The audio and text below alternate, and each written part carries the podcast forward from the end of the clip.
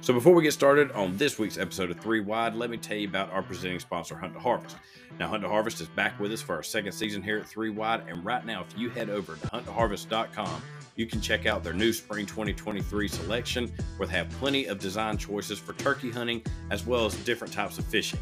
Also, they still have that mystery box special going on where you can get three shirts chosen at random sent to you for just $33. And with the high quality shirts you're getting at $11 a piece, you can't find that kind of deal anywhere else. So head on over to hunttoharvest.com where you can update or upgrade your hunting apparel. And when you go to checkout, be sure to enter that promo code RADNEY18923. That's R A D N E Y 18923 to get even more savings at checkout at huntharvest.com. Welcome back, everyone, to another week of Three Wide. I'm your host, Radney Crawford. Today, we're going to be going over all the action from Dover over the weekend, where the Truex brothers got the weekend sweep. Ryan getting his first career Xfinity win on Saturday, Martin breaking his 54 race winless streak on Monday, and also we will be discussing some silly season news like Legacy Motor Club going from Chevrolet to Toyota in 2024, and Josh Berry's prospects for going Cup racing next season. And of course, we look ahead to this upcoming weekend's races at Kansas, and it all gets discussed on this episode of Three Wide.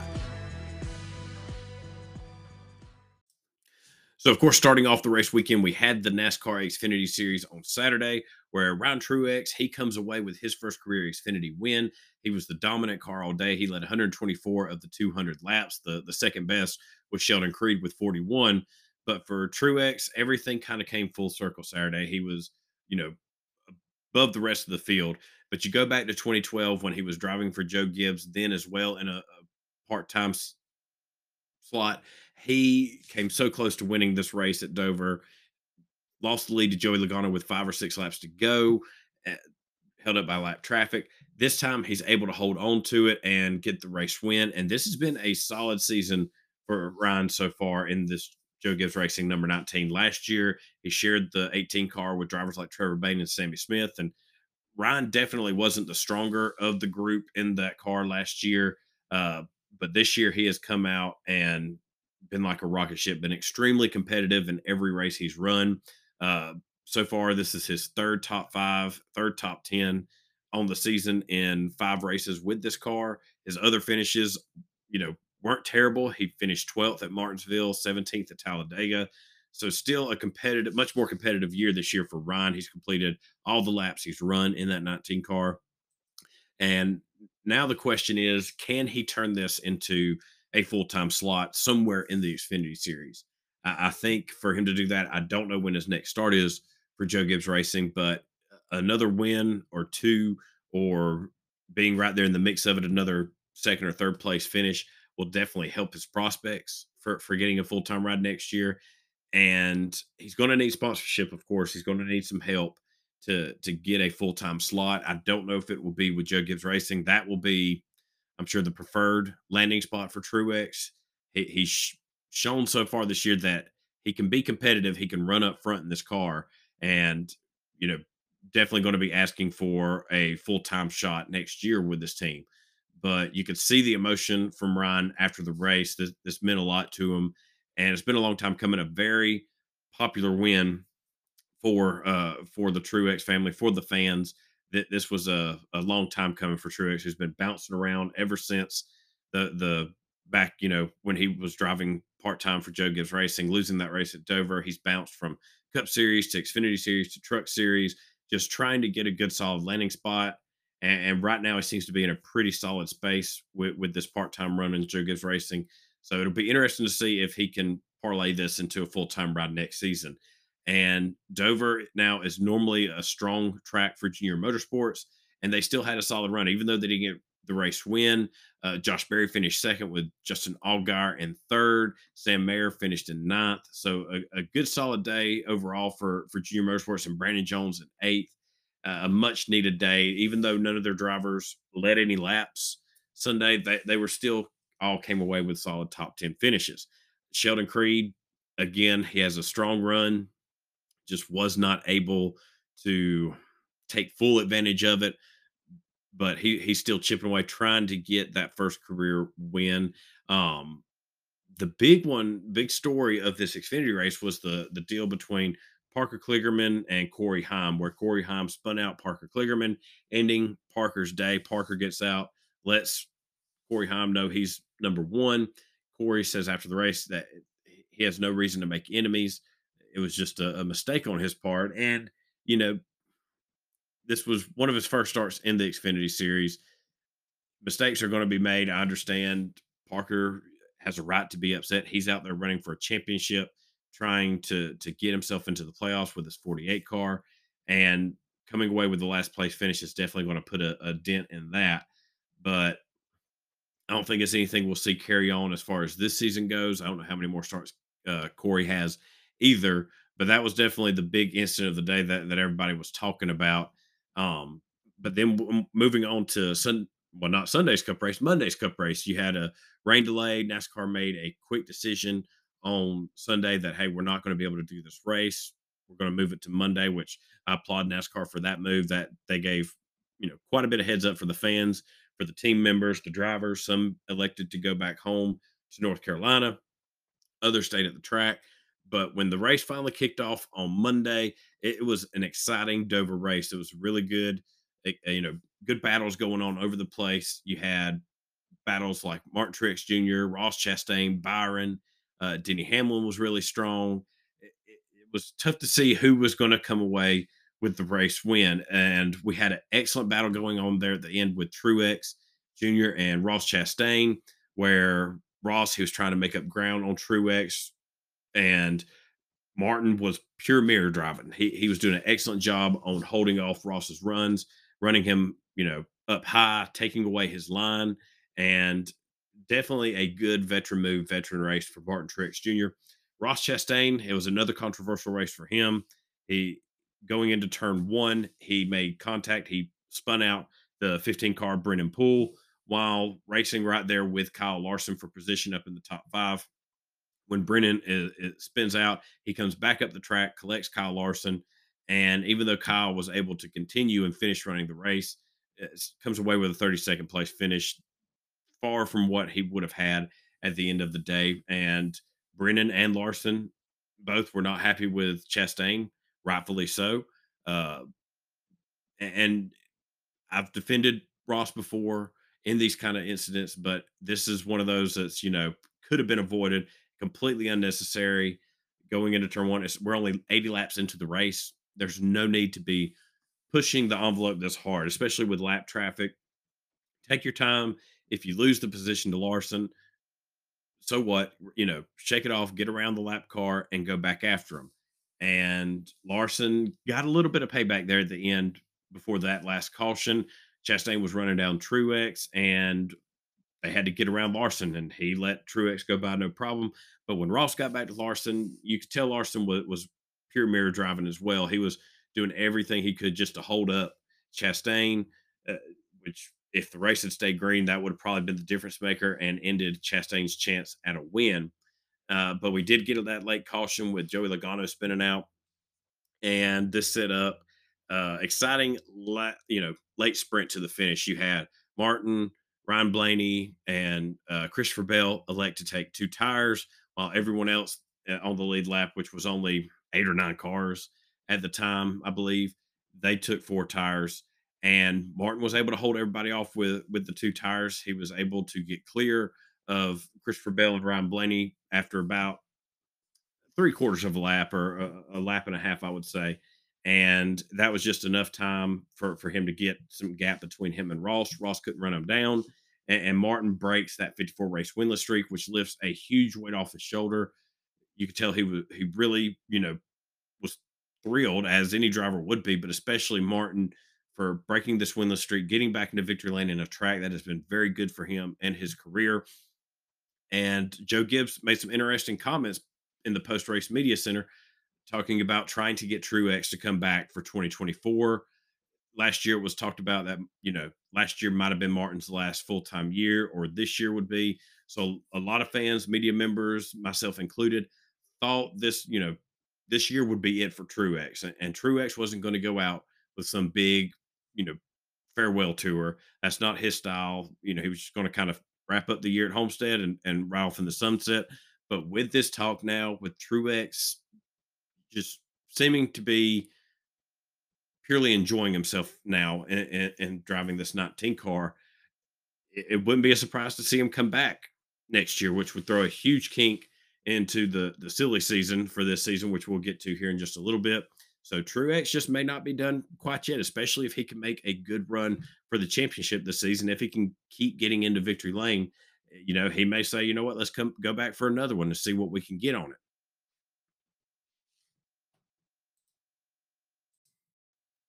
So now looking ahead to this weekend's races at Kansas, uh, we have the Craftsman Truck Series as well as the Cup Series racing this weekend. Lightly touching on the Truck Series side of things, Zane Smith is the defending winner from this race last year. He led 108 of the 134 laps. It was just another dominant race for Zane Smith on the way to the championship last year. Corey Heim led the second most laps last year at 18. And I think those are two guys that you're going to see up front battling for the win. Uh, Corey's coming off a race win at Martinsville. So momentum and, and, probably confidence is on his side for this one. But if you're looking for some dark horses in this one to possibly get up there and, and get the upset, keep an eye on uh, Ty Majeski as well as Grant Enfinger. Most notably, Ty Majeski. Ty, he was running up front for most of the race last year, finished solidly in the top five in both stages, as well as the second place finish.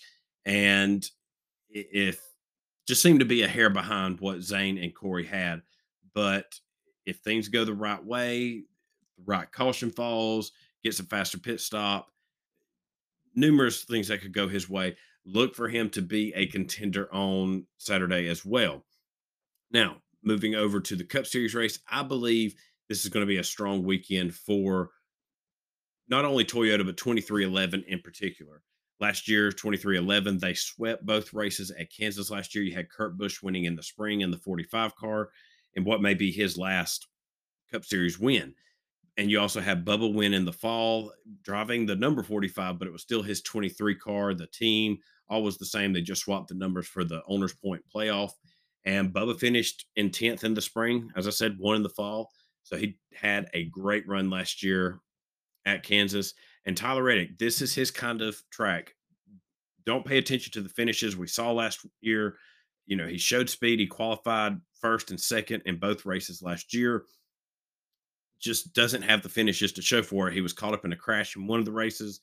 It, eh, but this is his kind of track. This is his wheelhouse where it's a multi groove mile and a half. He can run up against the wall if he wants to. He can search around and find different lanes. And I wouldn't be surprised to see him be one of the front runners all day and, and come away with the race win just simply because he's shown more consistent speed in that 45 car than right now Bubba has in the 23.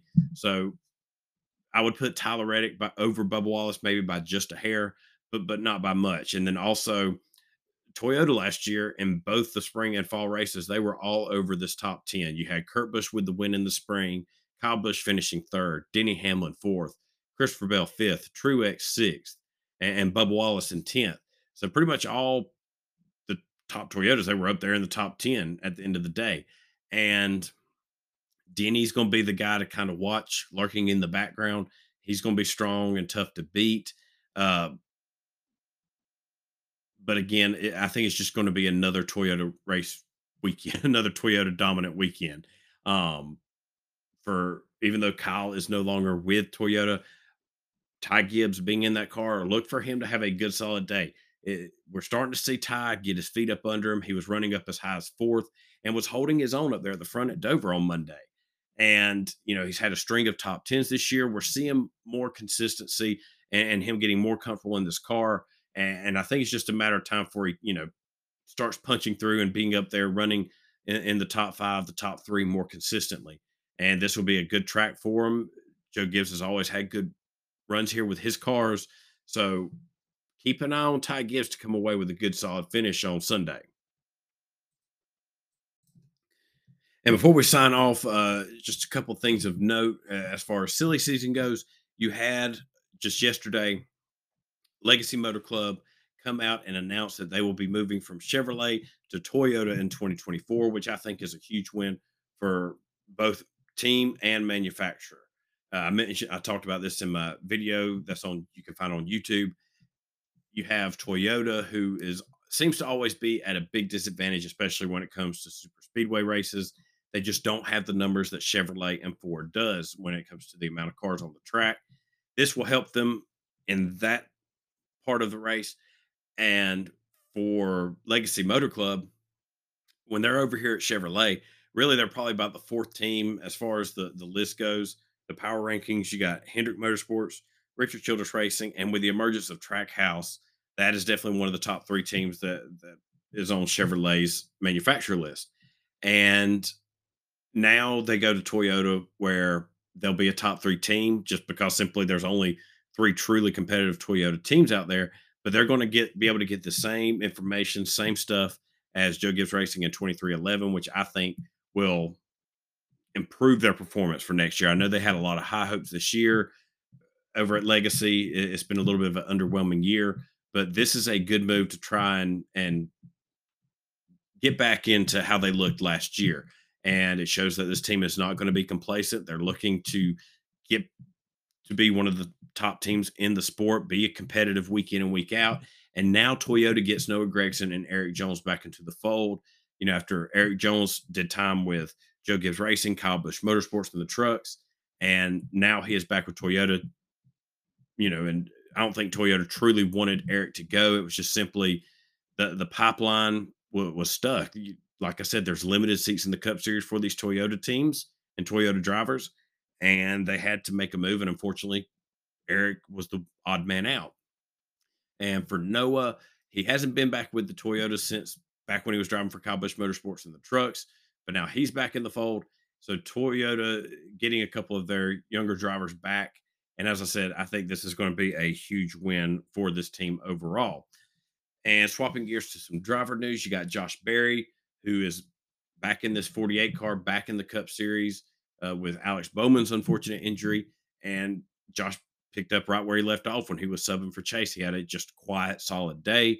Comes away with comes home with a good finish, and is doing what he needs to do to to build his stock up, and has really become the top guy to look up and comer for the Cup Series next year.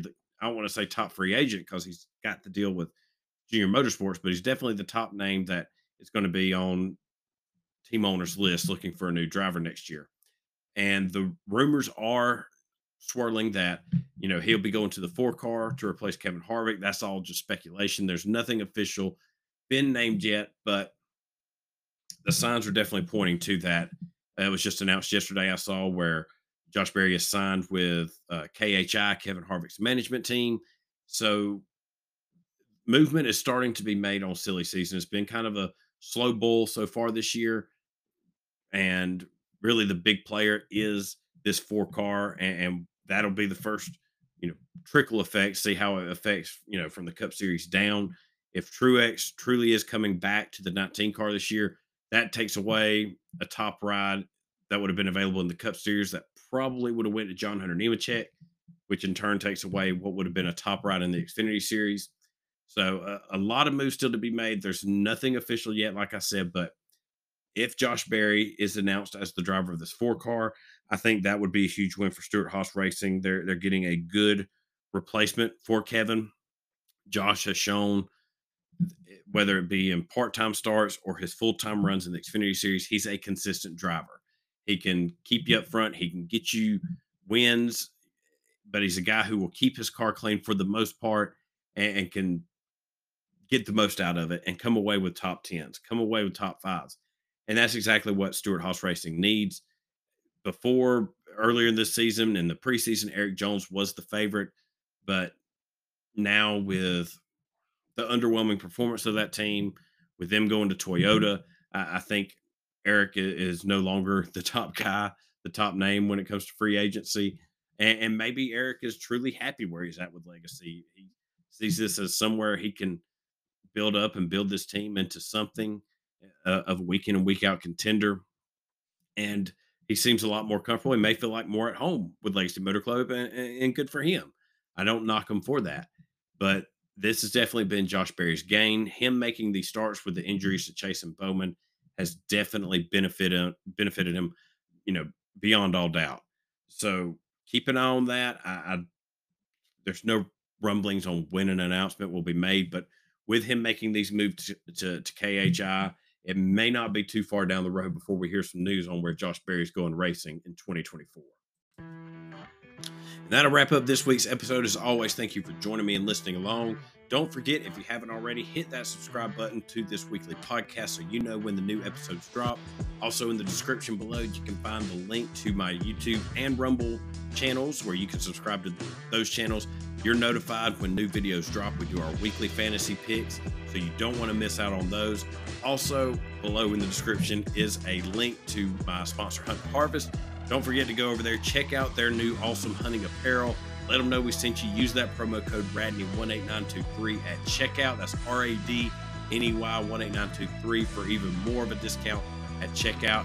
And I hope everyone has a wonderful rest of their week, and we will meet back same time next week and go over all the action for Kansas Speedway.